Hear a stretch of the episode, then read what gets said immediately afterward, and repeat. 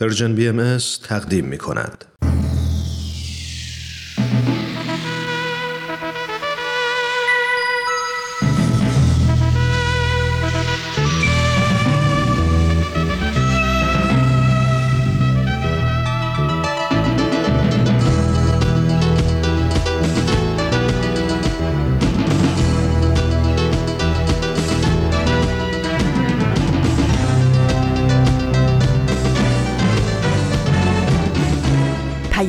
دوست، برنامه‌ای برای تفاهم و پیوند دلها.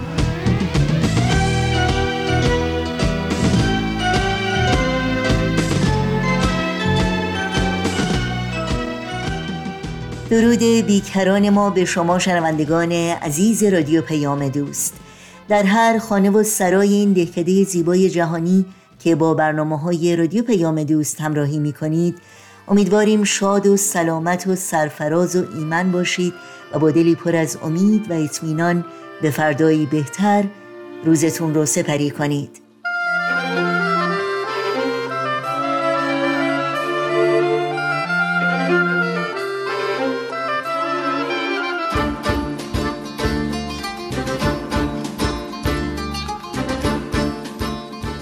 نوشین هستم و همراه با همکارانم در رادیو پیام دوست برنامه‌های امروز رو تقدیم شما می‌کنیم. گاه شمار 14 تیر ماه از تابستان 1400 خورشیدی برابر با 5 ماه ژوئیه 2021 میلادی رو نشون میده. پیام دوست امروز شامل برنامه‌های این روزها به یاد تو، در تب و تاب انتخاب و برنامه جدید اکسیر معرفت خواهد بود که امیدواریم از همراهی با اونها لذت ببرید. چون همیشه منتظر پیام‌ها و نظرها و پیشنهادهای شما در مورد برنامه‌ها هستیم، امیدواریم در تماس باشید و از این راه با ما همکاری کنید. ایمیل آدرس ما هست info@persianbms.org. شماره تلفن ما 001-703-671-828-828 و شماره ما در واتساپ هست 001-240-560-2414. اگر در شبکه‌های اجتماعی فعال هستید حتما مشترک رسانه ما باشید و برنامه‌های ما رو زیر اسم پرژن BMS دنبال کنید. یادآوری کنم که اطلاعات کامل راه‌های تماس با رادیو پیام دوست و اطلاعات برنامه‌های ما در صفحه تارنمای سرویس رسانه فارسی بهایی PersianBahaiMedia.org در دسترس شماست.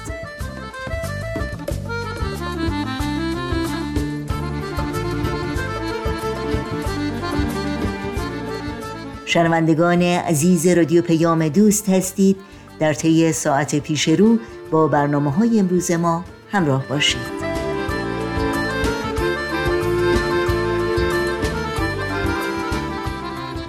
اما گزارش اخیر جاوید رحمان، گزارشگر ویژه سازمان ملل متحد در امور حقوق بشر ایران، خطاب به شورای حقوق بشر سازمان ملل، حکایت از آن دارد که وضعیت حقوق بشر در سالهای اخیر در ایران بدتر شده.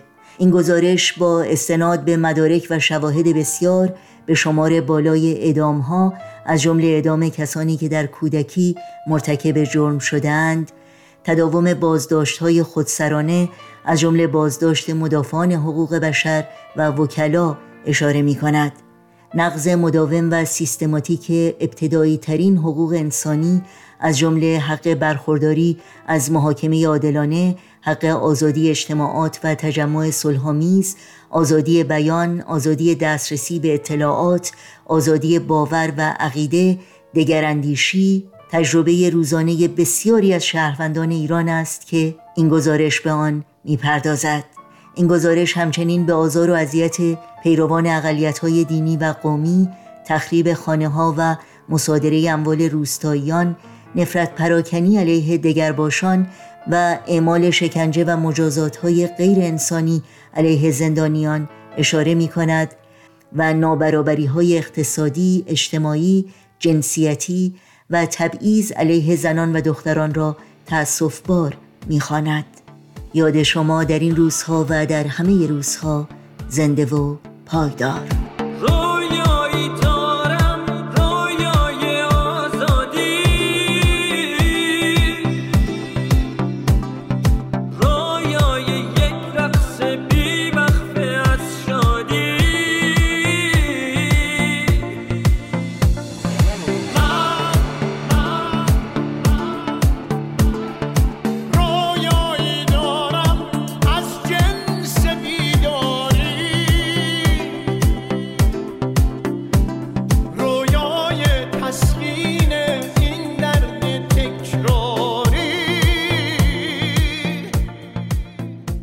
همچنان با برنامه‌های این دوشنبه رادیو پیام دوست همراهی می‌کنید.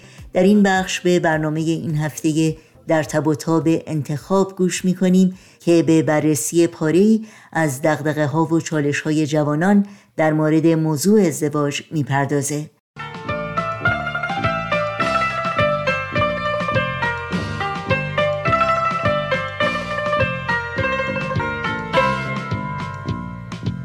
در تب و تاب انتخاب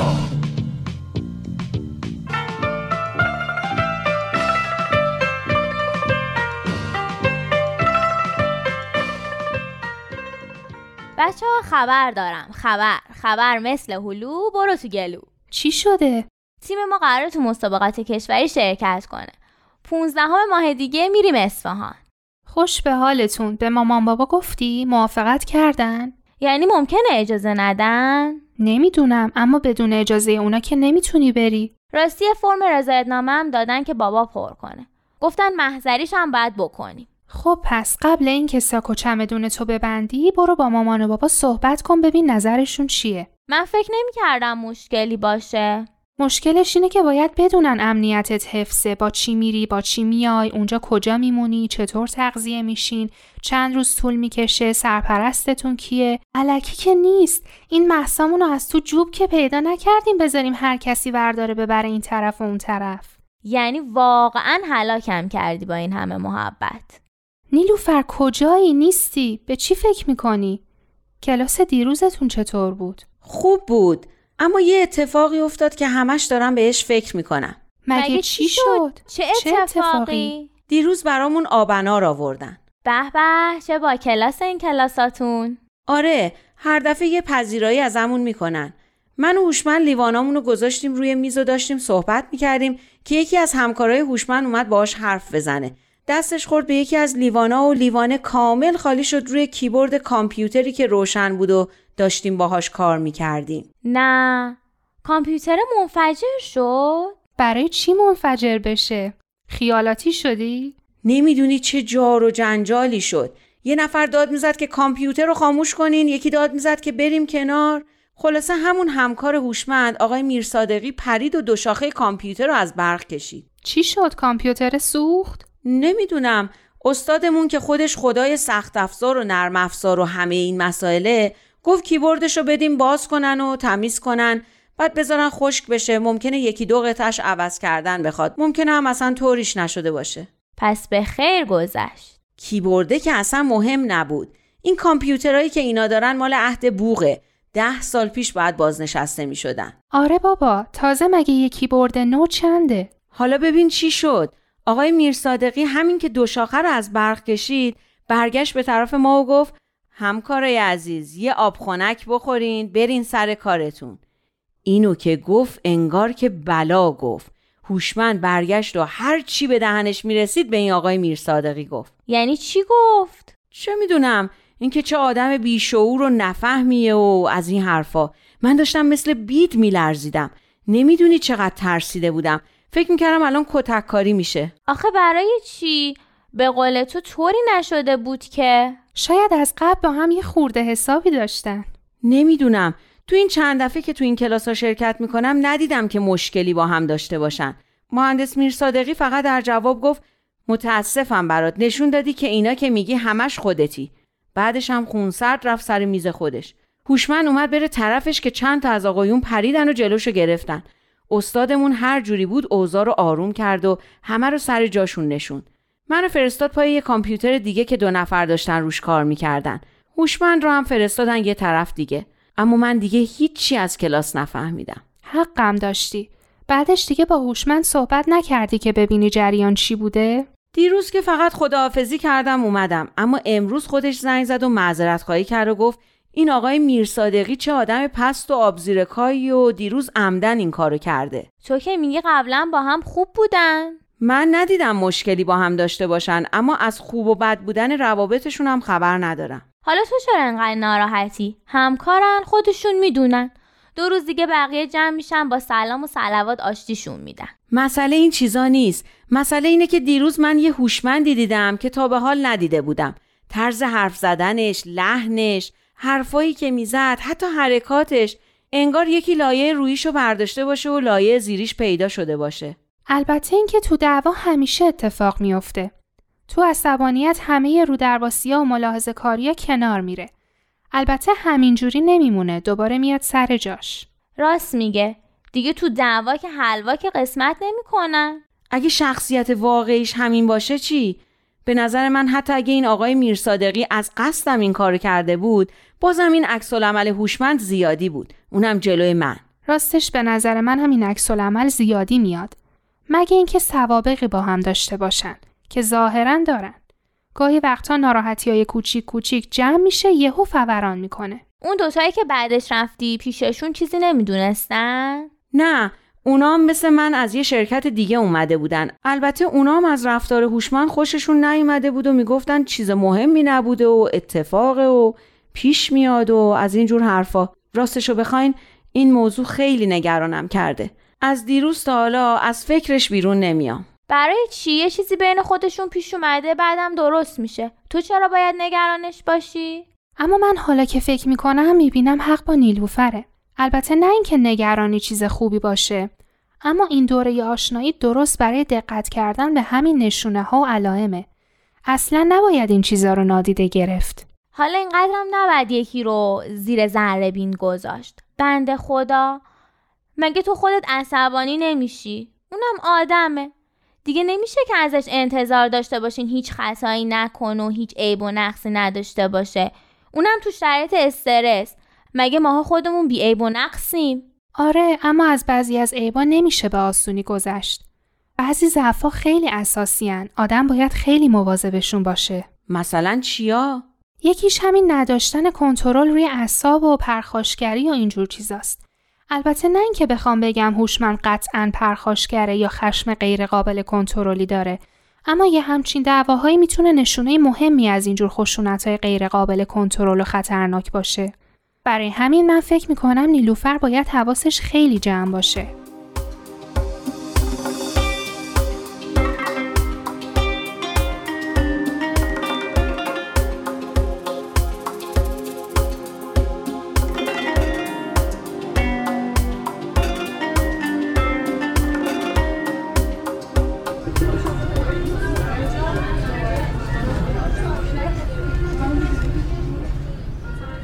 حالا نظرتون درباره من چیه؟ مثبته؟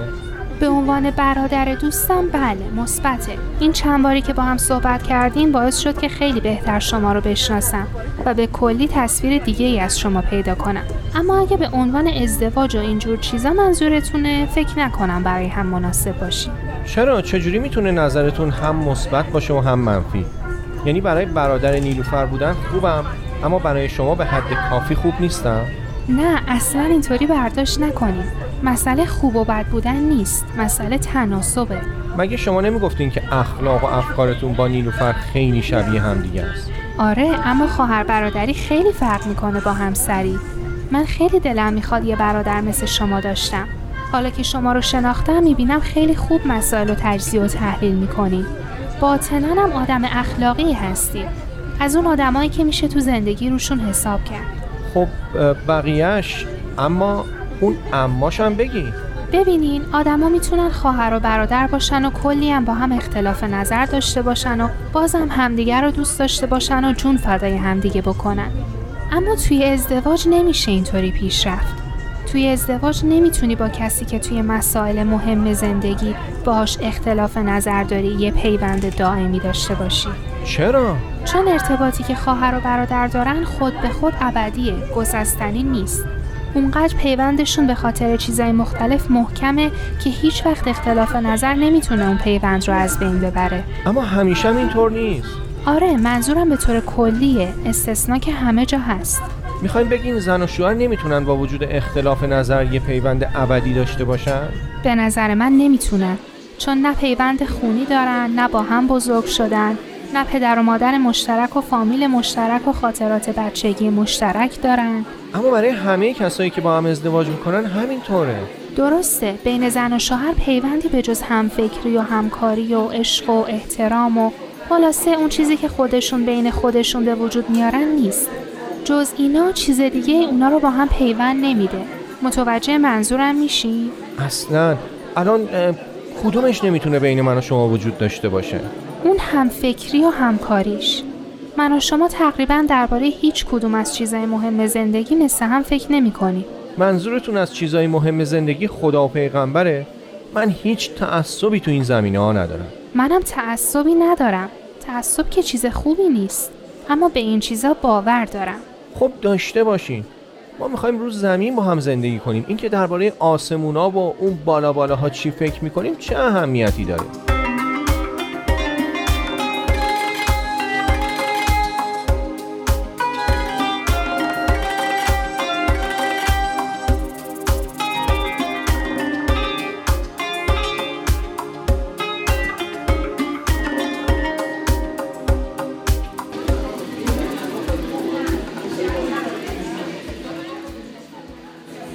ببرم قربان، چیز دیگه ایمیل نداری؟ چرا، یه چیزی برامون بیار. صاحب خانم شما چی میخورین؟ یه چیزی سفارش بدین که بتونیم به حرفمون ادامه بدیم. نه قربان، این چه حرفیه؟ شما مشتری مایید، اینجا متعلق به خودتونه. خواهش میکنم، دو تا از اون خوشمزه ترین و خاص ترین چیزایی که داریم برامون بیارین. انتخاب خودتون. چشم قربان. خب میگفتیم این مسئله دین و مذهب رو برای من قشنگ توضیح بدین که ببینم چه ربطی میتونه به ازدواج دو نفر داشته باشه. شما اعتقاد خودتو داری، منم اعتقاد یا بی‌اعتقادی خودمو. چه مشکلی پیش میاد؟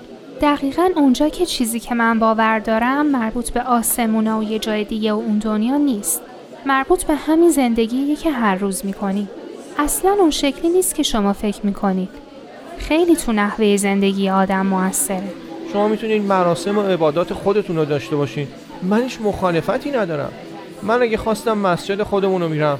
شما به اون کلیسا یا هر چیز دیگه‌ای که دارین. متاسفانه موضوع به این سادگی نیست. یه خانواده نمیتونه از دو طرف کشیده بشه. یه هدف مشترک میخواد که زن و شوهر با هم براش تلاش کنن. برای بعضیا این هدف مشترک رسیدن به رفاه مادیه، برای بعضیا رشد و بالندگیه، برای بعضیام کمک به عالم انسانیه. حالا شما تو زندگی هدفتون چیه؟ خب راستش همه اینایی که گفتم. من فکر میکنم زن و شوهر باید به کمک همدیگه یه رفاه نسبی برای خانواده‌شون به دست بیارن تا بتونن با خیال راحت بچه‌هاشون رو تربیت کنن و به رشد اونا و همدیگه کمک کنن. در عین حال نباید فقط به فکر رفاه و خوشبختی خودشون باشن. باید سعی کنن دیگران هم از یه همچین شرایطی برخوردار باشن. خب اینا که من باهاش موافقم. یه جوری صحبت کردن که من فکر کردم چی می‌خوایم بگیم. مطمئنین که میدونین داشتن این هدفها یعنی چه نوع زندگی؟ میخوام بگم اینا یه مش حرف قشنگ نیست که برای تزیین بذاریم تو تاقچه و بعد بریم دنبال زندگیمون. اینا اصولیه که یه خانواده باید بر اساس اون زندگی کنه هر روز. من میفهمم که کمک به رشد و بالندگی بچه‌ها یعنی چی، اما نمیفهمم زن و شوهر چطور میتونن به رشد هم کمک کنن. یعنی عملاً چی کار میکنن؟ برای هم کتاب میخونن؟ ممکنه کتابم با هم بخونن، اما منظورم اینه که با همدیگه جلو برن و به همدیگه کمک کنن تا به آدم بهتری تبدیل بشن. از نظر اخلاقی و روحانی پیشرفت کنن، مهربونتر بشن، صادقتر، بخشنده‌تر، دید وسیع‌تری نسبت به مسائل پیدا کنن و این کارا رو نه فقط برای خودشون بلکه برای دیگران و برای کل جامعهشون هم انجام بدن. پیش برن و به بقیه هم کمک کنن که پیش برن. این من از این فکرها خیلی خوشم میاد، اما یه خورده شعرگونه است. یعنی میخواین بگین نشدنیه؟ نمیدونم، شاید هم شدنی باشه. البته اگه بحث و دعوا سر خرج خونه و مامانت چی گفت و خواهرت چی کار کرد بذار. خب این دقیقاً همون زندگیه که من نمیخوام داشته باشم. من نمیخوام عمرمو با این چیزا تلف کنم. برای همینه که میگم خیلی مهمه زن و مرد توی این که از زندگی چی میخوان توافق داشته باشن. اون وقت شما میگین من مناسب شما نیستم چون دنبال همین حرفام؟ نه منظورمو بد برداشت نکنید. شما هم درباره من زود قضاوت نکنید. درسته که برای اولین باره که این حرفا رو میشنوم، اما این دلیل نمیشه که نتونم اینطوری زندگی کنم که شما میگین. مگه اینکه شما کلا نخواین با کسی که دین شما رو نداره ازدواج کنید. نه، مسئله اصلی برای من همونه که گفتم. به نظر من اعتقاد هر کسی به خودش و خدای خودش مربوط میشه. اما اون چیزی که به خانواده‌شون مربوط میشه باید در موردش توافق نظر داشته باشن. بفرمایید قربان. اینم معجون مخصوص کافی شاپ ما.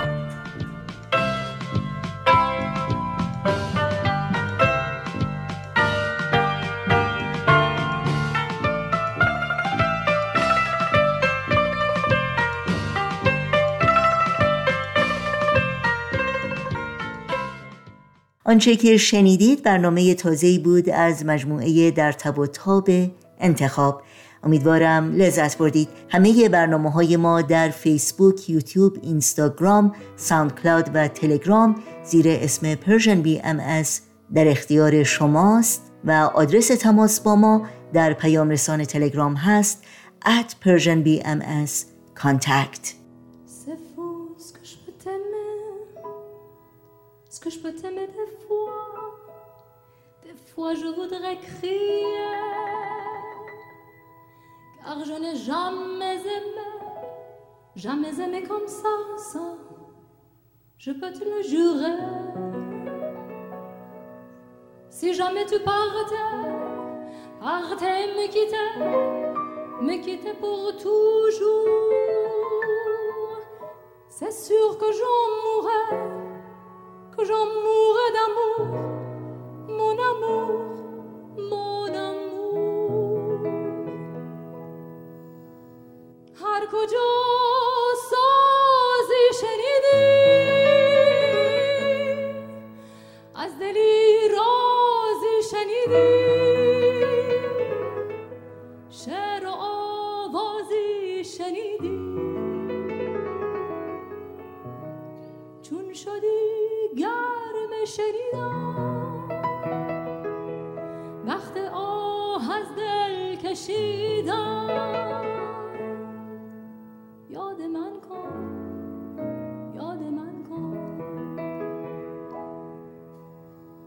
C'est fou qu'il me disait comme jolie mot d'amour et comme il le disait, mais il ne s'est pas tu car malgré son amour c'est lui qui m'a quitté.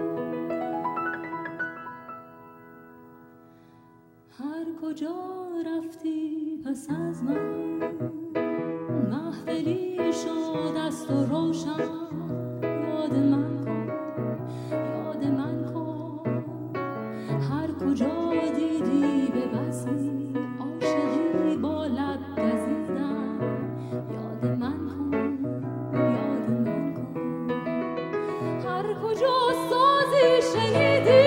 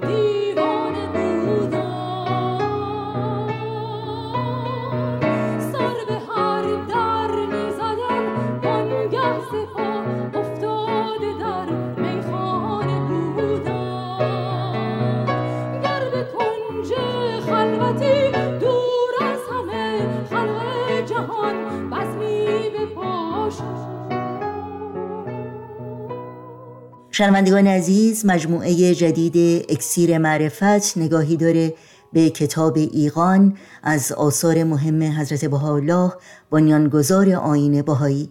به اولین بخش این مجموعه گوش کنیم. اکسیر معرفت.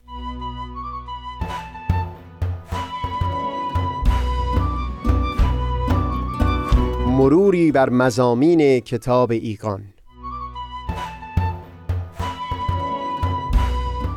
این گفتار سید محمد خاله اکبر.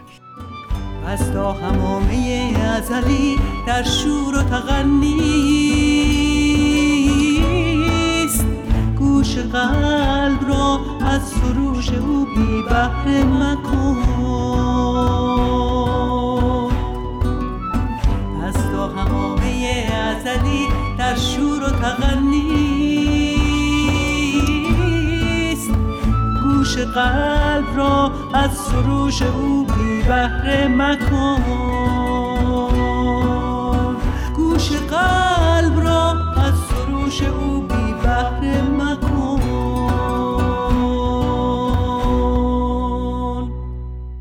دوستان، سهیل کمالی هستم.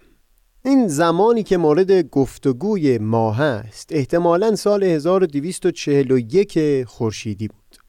18 سال از ظهور حضرت باب می‌گذشت.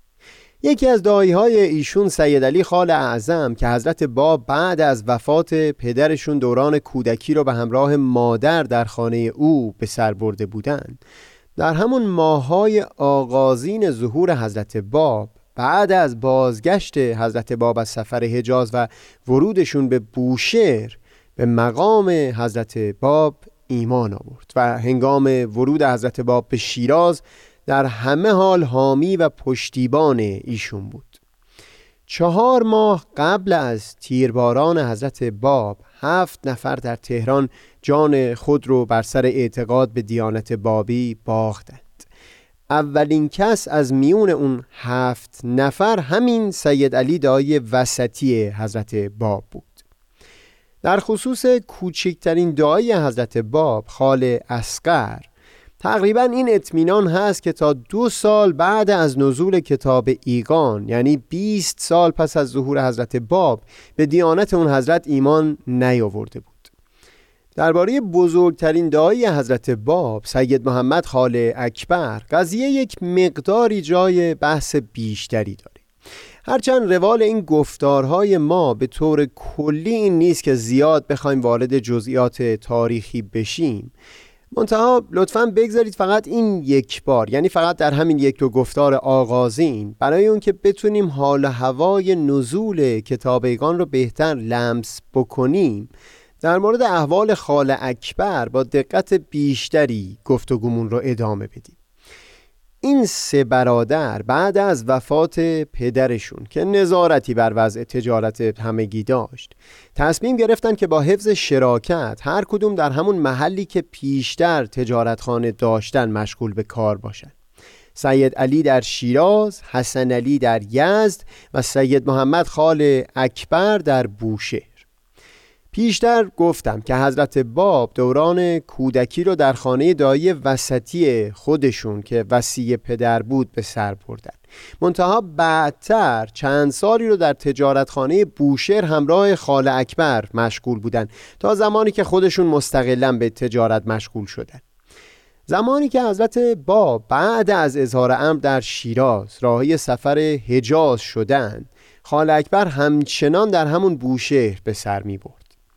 پیش از اینکه حضرت باب وارد بوشهر بشن، از طریق حجاج زمزمه هایی در خصوص اظهارات حضرت باب در سفر حجاز به گوش خاله اکبر رسیده بود. همچنین 2 نامه یا به تعبیر بهایان 2 لوح از قلم حضرت باب خطاب به شخص او نازل شد که در اون در خصوص مقام خود در اون زمان بیان فرموده بودند. در کتب تاریخی مثل عهد اعلی اثر جناب ابوالقاسم افنان و هم کتاب خاندان افنان اثر جناب محمد علی فیضی ما هم اصل این 2 لوح رو مشاهده می‌کنیم و هم اصل 3 نامه‌ای که خاله اکبر بعد از ورود حضرت باب به بوشهر خطاب منسوبین در شیراز می‌نویسه. چه اونها که محبتی به اون حضرت داشتن و چه کسانی مانند برادرزن خود خاله اکبر که زبان به تلخی گشوده بودند. این که باور قلبی خاله اکبر نسبت به مقام حضرت باب در این زمان چه بوده جای بحث مفصلتری داره و شاید خوب باشه کمی بیشتر به اون بپردازیم.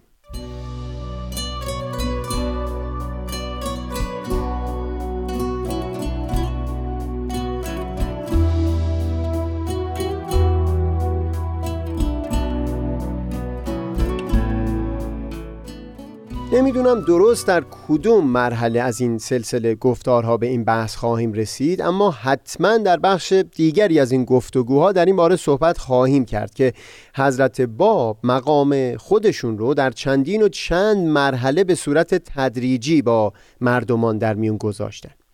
هرچند از شواهد اینطور به نظر میرسه که افراد خاصی در میون پیروان ایشون از همون آغاز به مقام پیامبری ایشون آگاه شده بودند، اما به طور عام همگام با مراحل اظهار امر حضرت باب باور و ایمان پیروان نسبت به مقام اون حضرت هم در طول سالها در حال رشد بوده.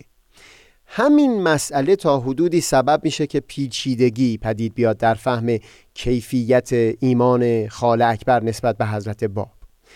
پیشتر بیان کردم که ما هم دو لوح حضرت باب خطاب خاله اکبر رو در دست داریم و هم نامه‌هایی که خاله اکبر درباره حضرت باب به منسوبین نوشتند.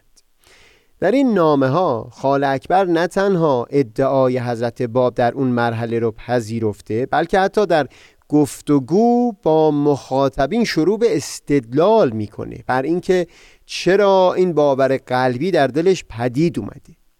این نامه ها برای روزگار خودش بسیار ساده و خودمونی نوشته شدن و بسیاری جاها از کلمات بسیار عامیانه هم بهره برده. شاید زبان این نامه ها یک قدری برای شنونده امروزی نامأنوس باشه، اما من اسم میکنم برای اینکه یک قدری با لحن خود خاله اکبر آشنا بشیم و اون ماها و سال اول ظهور رو از دریچه چشم او بنگریم، بد نیست چند سطری از این نامه ها رو من اینجا نقل بکنم. در نامه‌ای که خطاب خواهر خودشون یعنی مادر حضرت باب و هم مادر خودشون که مادر بزرگ حضرت باب باشه می نویسند، اول خبر میده از ورود حضرت باب به بوشهر به سلامتی و بعد درباره نامه‌ای بیان میکنه که ایشون خطاب به همشیر جانم نوشتند. این کلمه همشیر جانم به دل من سهیل خیلی نشست، تا اونجا که میگه چشم همگی روشن، الحق وجود فائز الجود ایشان، چشم روشنی دنیا و آخرت است، مایه افتخار همه ماها، الحمدلله ثم الحمدلله و المنت الله. ان شاء الله در امر ایشان بر یقین بوده، شکی و شبهه‌ای از حرف مردم به دل راه نداده باشید و از هیچ نقلی هم خوف و واهمه نداشته باشید که خداوند عالم حافظ و ناصر ایشان است، در عالم مثل ندارد، کل اهل عالم باید اطاعت ایشان را نماید.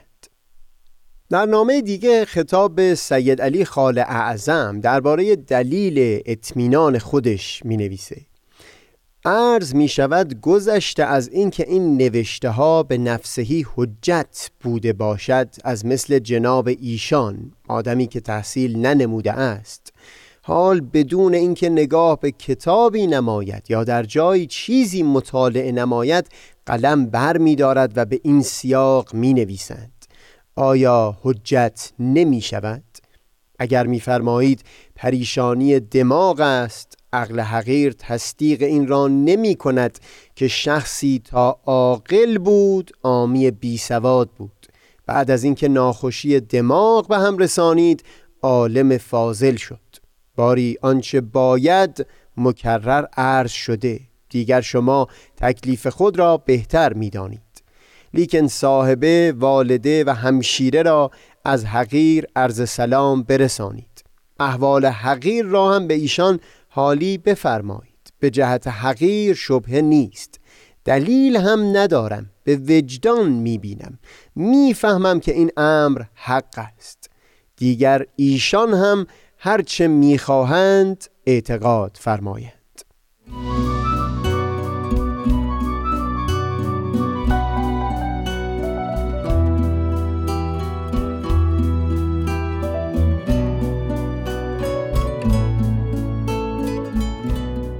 نامه دیگری که خاله اکبر به برادرزن خود حاجی عبدالحسین نوشته به مراتب مفصل تره و اونجا دلایل بیشتری در خصوص اطمینان خودش برمیشماره.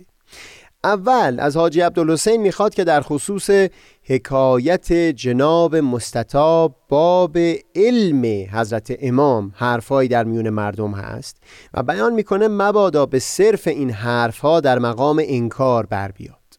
از او دعوت میکنه که در کمال دقت و اهتمام لازمه سعی و کوشش را فرموده تا ان شاء الله حقیقت امر منکشف گردیده، تصدیق یا نعوذ بالله تکذیب از روی بصیرت واقع شود.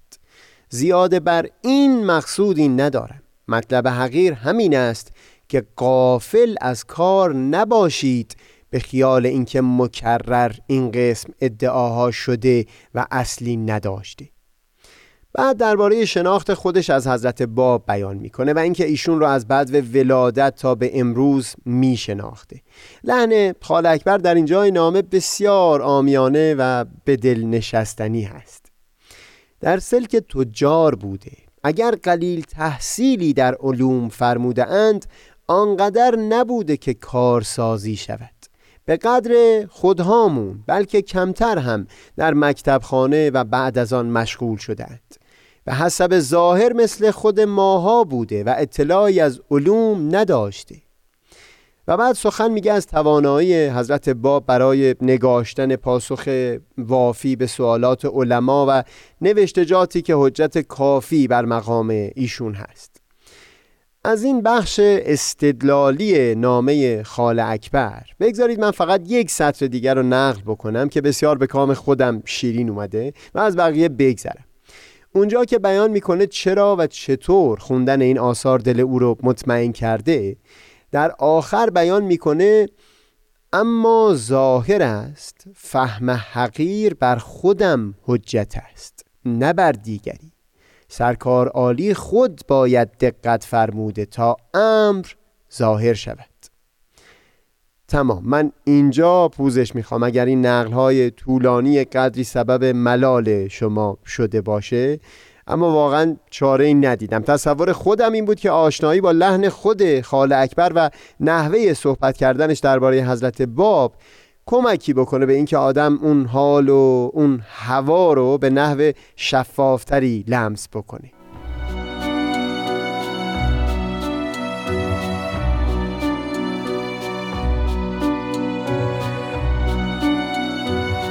در بخش دیگری از همین نامه خاله اکبر خطاب به برادرزن خودش که در بالا اشاره کردیم، خاله اکبر درباره اینکه ادعای حضرت باب چه هست بیان مطلب میکنه.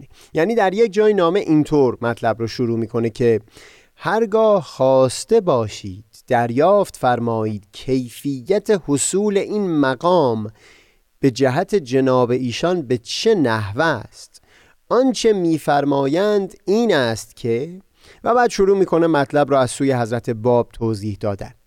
خلاصه سخن خاله اکبر این هست که حالتی از جانب حضرت موعود افاضه شده که مطالب بر قلب جناب ایشان از جانب آن حضرت القا می شود و این عبارات و نوشتجات بر زبان جاری می شود یا نوشته می شود. هرچه هست از آن حضرت القا می شود.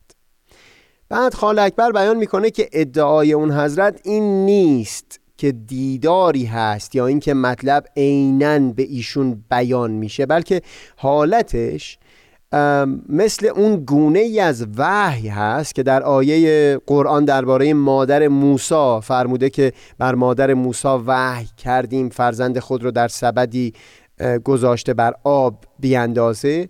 یا مثل همون وحیی هست که مثلا از زبان درخت در تور به موسی شنوانده شد.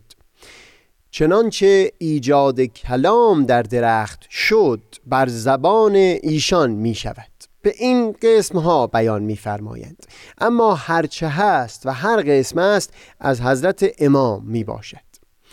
و در آخر بیان می کنه که قصد حضرت باب به هیچ وجه امر و نهی تازه و صدور احکام جدید نیست، بلکه نظر به این همه مفاسد و اختلافات زیادی که در شریعت وجود داره، قصد اون حضرت واضح کردن طریق حق و مقصود اصلی در دین مبین هست.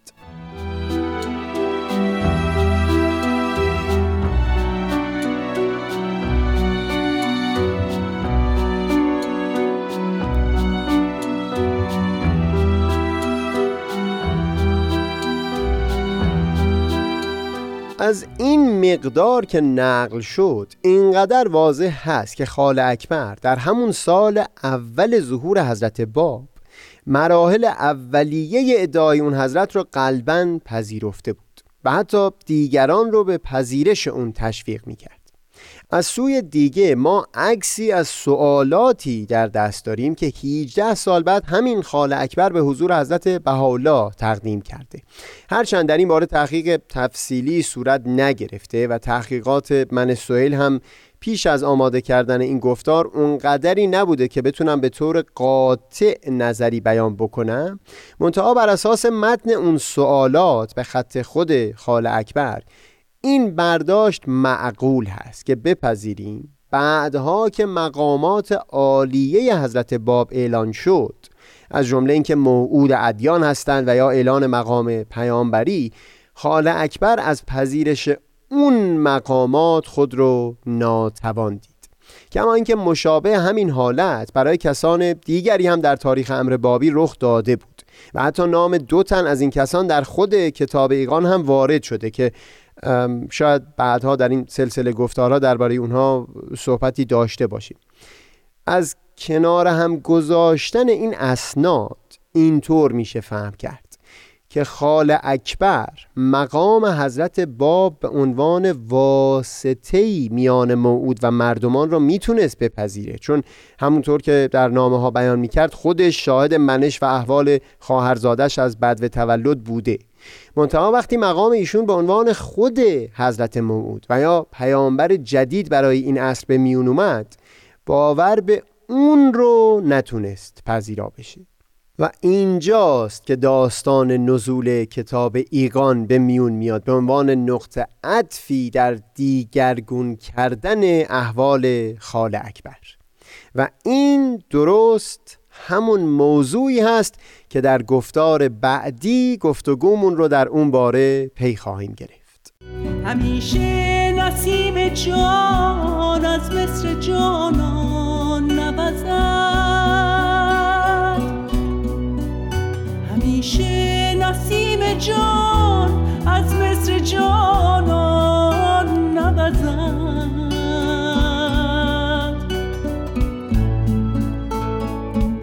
آید وقتی که اندلیبان جنان به آشیانهای الهی پرواز نماید،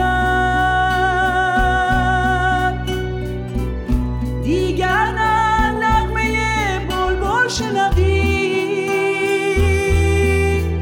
و نه جمال گل